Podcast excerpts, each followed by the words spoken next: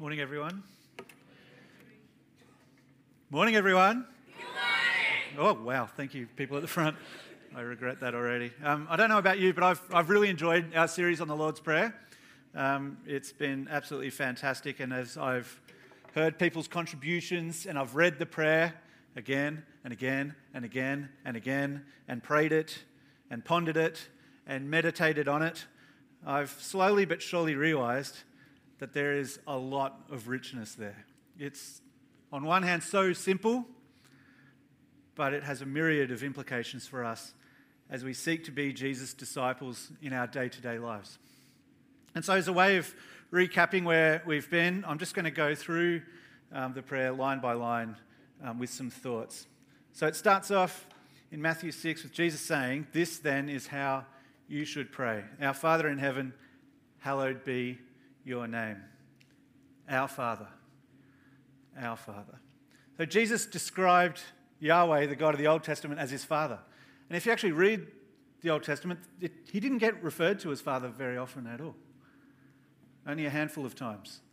And we're so familiar with it because we're New Testament people and we're Lord's Prayer people that it kind of loses its impact. Our Father. Jesus described Yahweh as his Father and he invites his followers to do exactly the same. The one who created all things, who's in heaven, entirely separate from us, beyond comprehension and understanding, wants to be referred to by us as our Father. So loving, so accessible, so approachable, so near. And the prayer is designed to shape our desires so that His name is hallowed, His name is special, His name is known as opposed to my name or your name or my selfish desires and my agendas. And that's why it continues with these words Your kingdom come, your will be done on earth as it is in heaven. And the prayer invites us to surrender our individual and our collective wills to God's. Our hyper individualistic culture of self discovery and self promotion is directly contradicted by these words. I want my desires changed so that I would wholeheartedly pursue God's will, not mine. I want Him to reign in my life so that as I love God and my neighbour, little green shoots of the kingdom would just start popping up everywhere. And then there's last week's phrase give us today our daily bread. And like the rest of the prayer, these six words are also incredibly countercultural. Not only is this a clear example of absolute dependence on God for all things, even the basics of life, it's designed to reorient our desires so that we want what God wants. Give us today our daily bread means that life is not about the accumulation of wealth and stuff. And so the Lord's Prayer is like a prophet railing against the individualistic and consumeristic idols, idols of our day. And we would do well to pray it and wrestle with it constantly, daily, trusting that the Spirit would transform our hearts so that we love what the Father loves. And then there's this week's focus and forgive us our debts as we also have forgiven our debtors. So I wonder what comes to mind when you read that sentence. For me, I jump to the implications of this for my relationships with the difficult people in my life. And the times when I've found it hard to forgive, I jump to the second part of the sentence so that it's about me and my need to forgive and my temptation to justify why perhaps that doesn't apply to me because they started it and it was that thing and it was a big deal. And I try to justify myself. But stop. Remember what I just said. This prayer is about the Father, not me. It's about His name. It's about His kingdom, His will, His provision, and His forgiveness. And so, before I talk about part B of the sentence, we need to stop, we need to take a breath, and we need to talk about part A. Because if we only focus on part B and we forget part A, then there is a real risk. Because Jesus is a phenomenal teacher, but his teachings will be too much for us until and unless he becomes our Savior. Jesus is a phenomenal teacher, but his teachings will be too much for us until and unless he becomes our Savior. And so, part A, and forgive us our debts. As Pete pointed out last week, this is supposed to be a daily prayer. It'd be weird to ask for our daily bread once a month.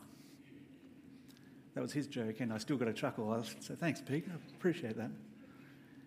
And if it's a daily prayer, then we need to ask for God's forgiveness daily, all the time. I want to be more like Jesus, and this prayer is designed with that end in mind. It's supposed to transform our desires so that they mirror the Father's desires, but we all fail.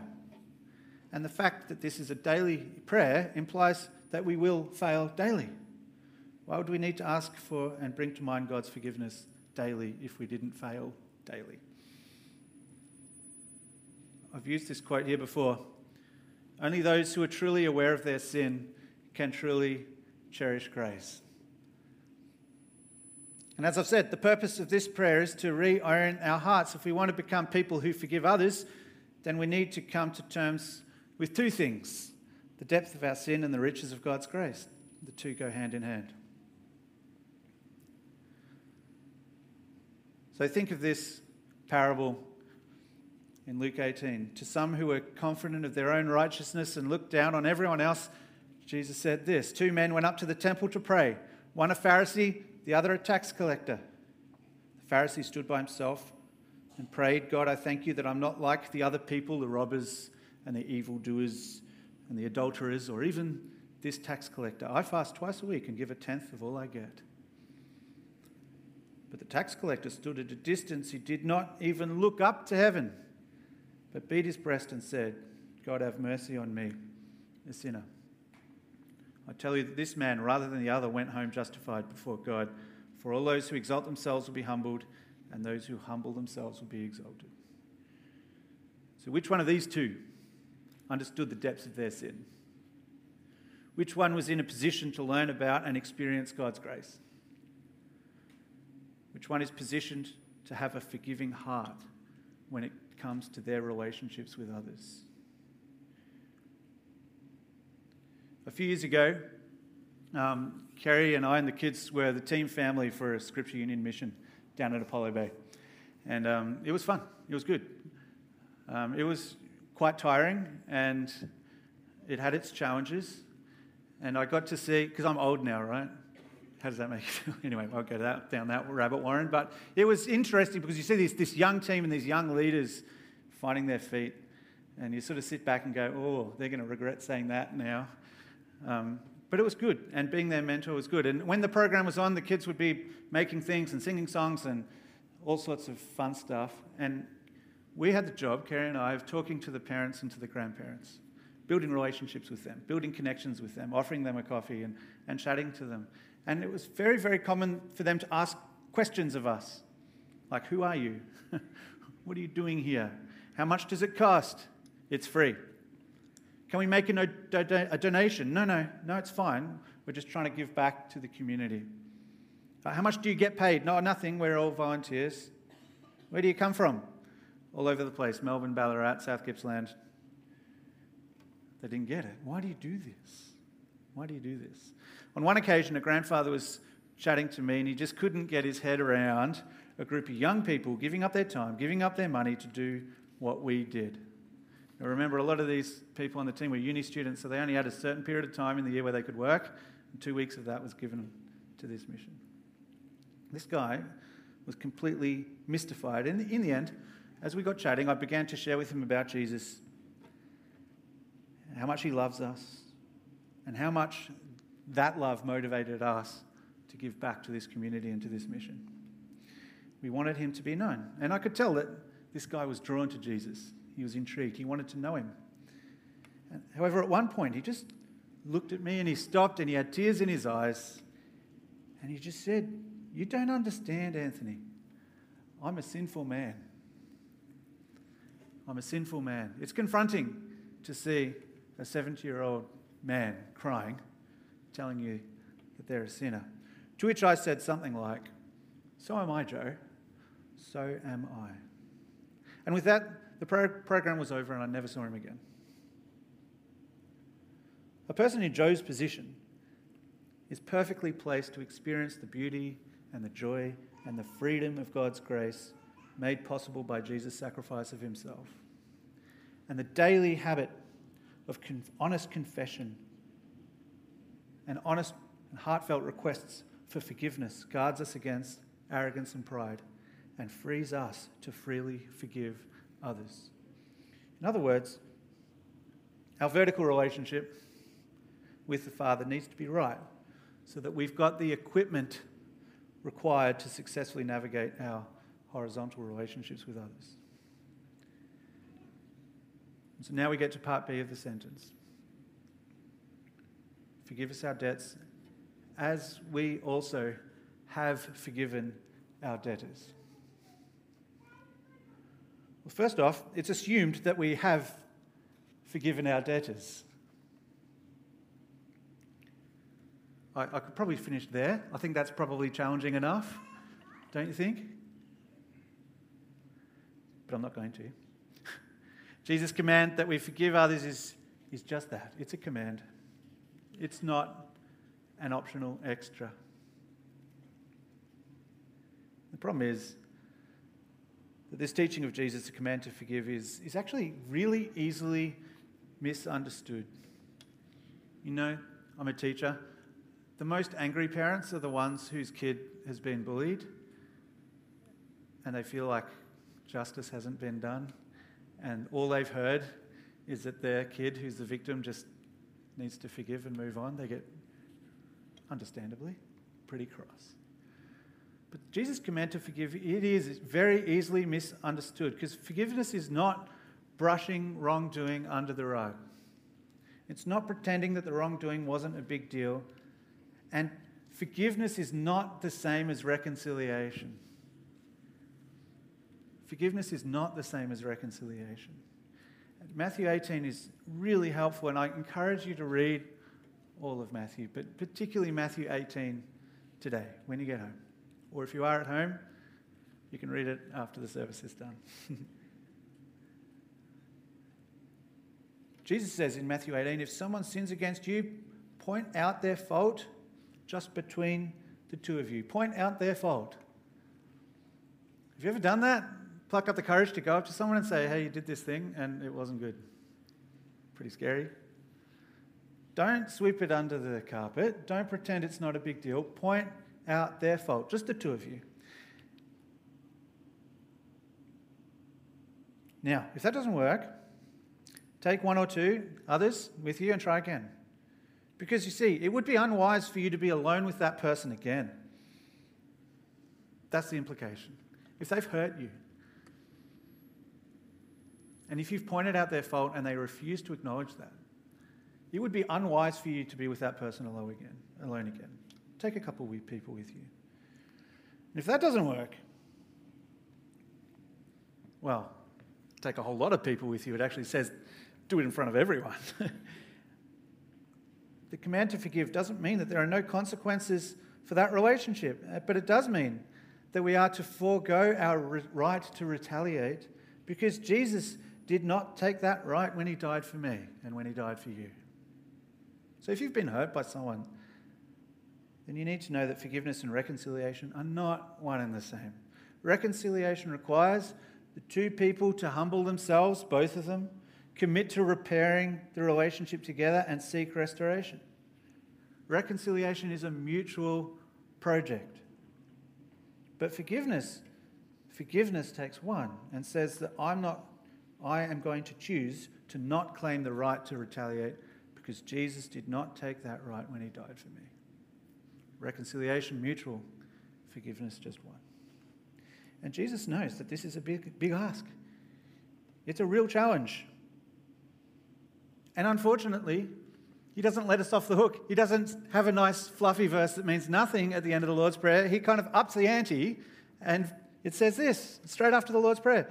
Jesus says, For if you forgive other people when they sin against you, your heavenly Father will also forgive you. Good.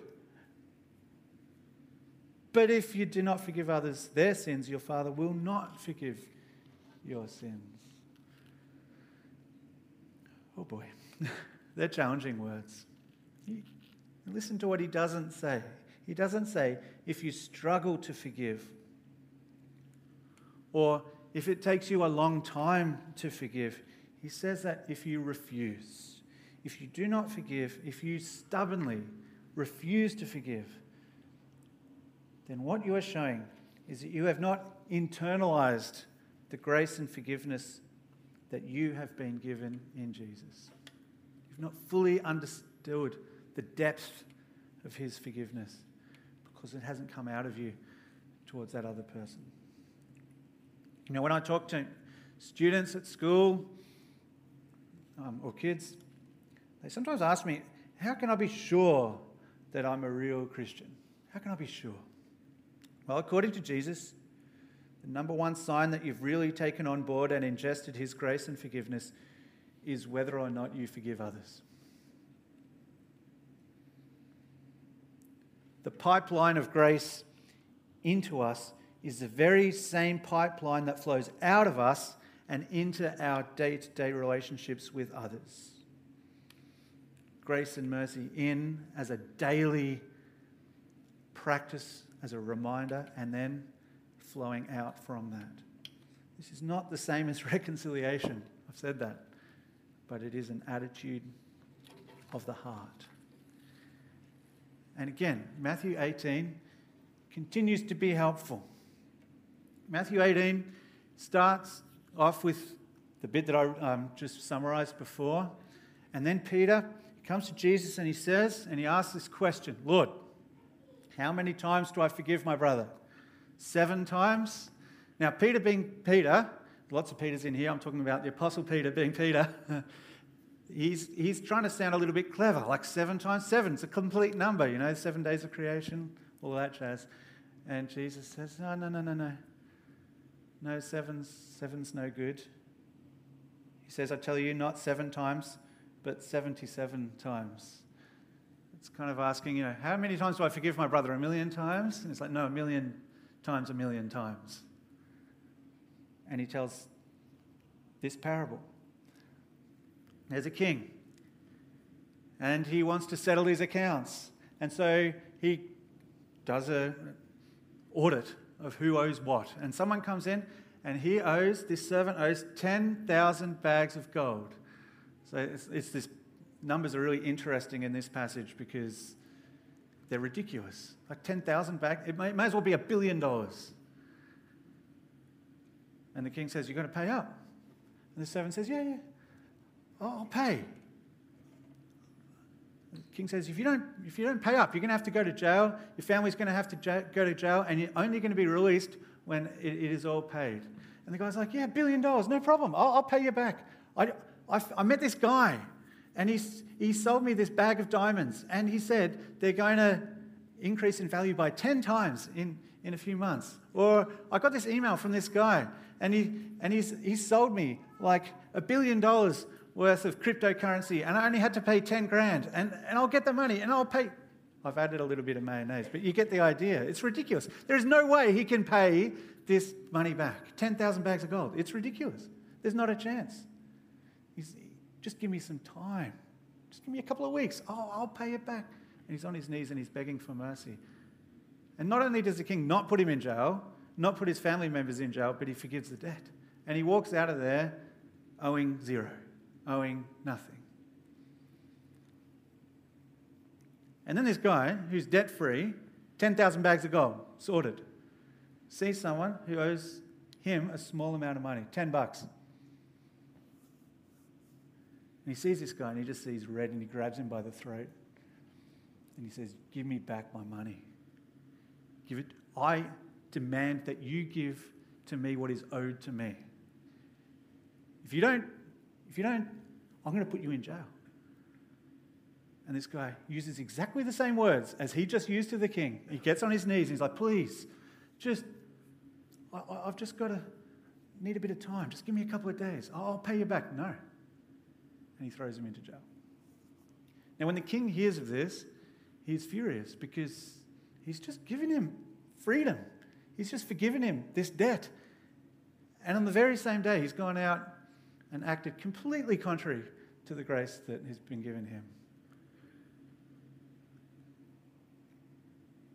So the guy gets thrown in jail and he's ordered to be tortured until he's paid the debt back. And Jesus concludes This is how my heavenly Father will treat each of you unless you forgive your brother or your sister from your heart. Now, when you came in today, you would have found a small bit of paper. Um, can you please grab it? There are also um, pens kind of strewn around. Um, some of them are going to work, some of them are not going to work. and as I was reflecting on this, this twofold message today one, we need to do business with God. We need to confess confidently, knowing that He will forgive us, right? That's part A. And then the second part, we need to forgive others because we've been forgiven ourselves. And as I was thinking about that, I was thinking, how do I make this tangible? How do I give you an opportunity to, to reflect? And I started thinking about the stuff that I've done that I need to confess.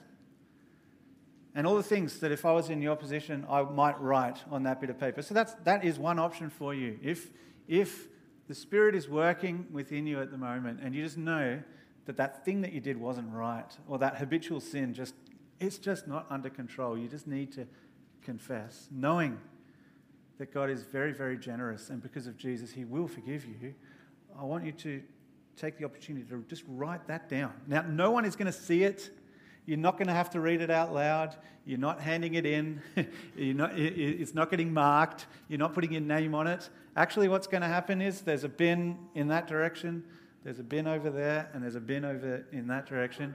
Um, at the right time, you're going to get that bit of paper with your sin on it, and you're going to rip it up into a million pieces and throw it away, just as a symbol of God's generosity his promise to remove our sin as far as the east is from the west. So that's, that's option A.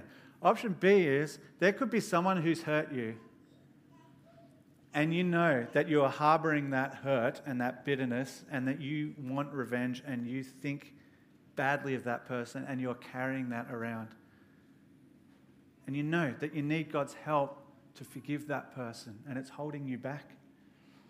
And maybe you've been convicted that, yeah, I'm, I'm more than happy to accept God's forgiveness for myself, but other, that other person, no way. If I, if I get my chance, I'm going to put them back in their spot, no problem. Jesus says no. The pipeline of grace in from God should flow out of us so that we forgive others, and that should characterize our relationships and interactions with one another, but with everyone. So they're the two options. You could even do both if you want. Spend a minute or two reflecting what do I need to confess? Who do I need to forgive? Write it down and then give it to God. Let go of that guilt, let go of that bitterness, and rip it up and throw it away. So the musos are going to come up. And as I was reflecting on all of this, I was convicted and I did some writing of, and ripping of my own and it was helpful. Because our forgiveness of those who wrong us is to be fueled by the Father's forgiveness of us in Jesus. And when we look to Jesus and encounter immeasurable love and mercy, we can't help but have that flow from us to others. It's the way of God's kingdom. It's core to who He is and who He calls us to be. Because in the end, it's not about what they did to me, it's about what Jesus has done for me. It's not about what they did to me, it's about what Jesus has done for me. So if you sense God at, God at work, start writing. The musos will start singing. You can sing as well. You can write. You can sit. You can stand. Whatever you like. And if you feel led and as you feel ready, grab those bits of paper, find a bin, rip it up, and enjoy God's mercy. Thank you.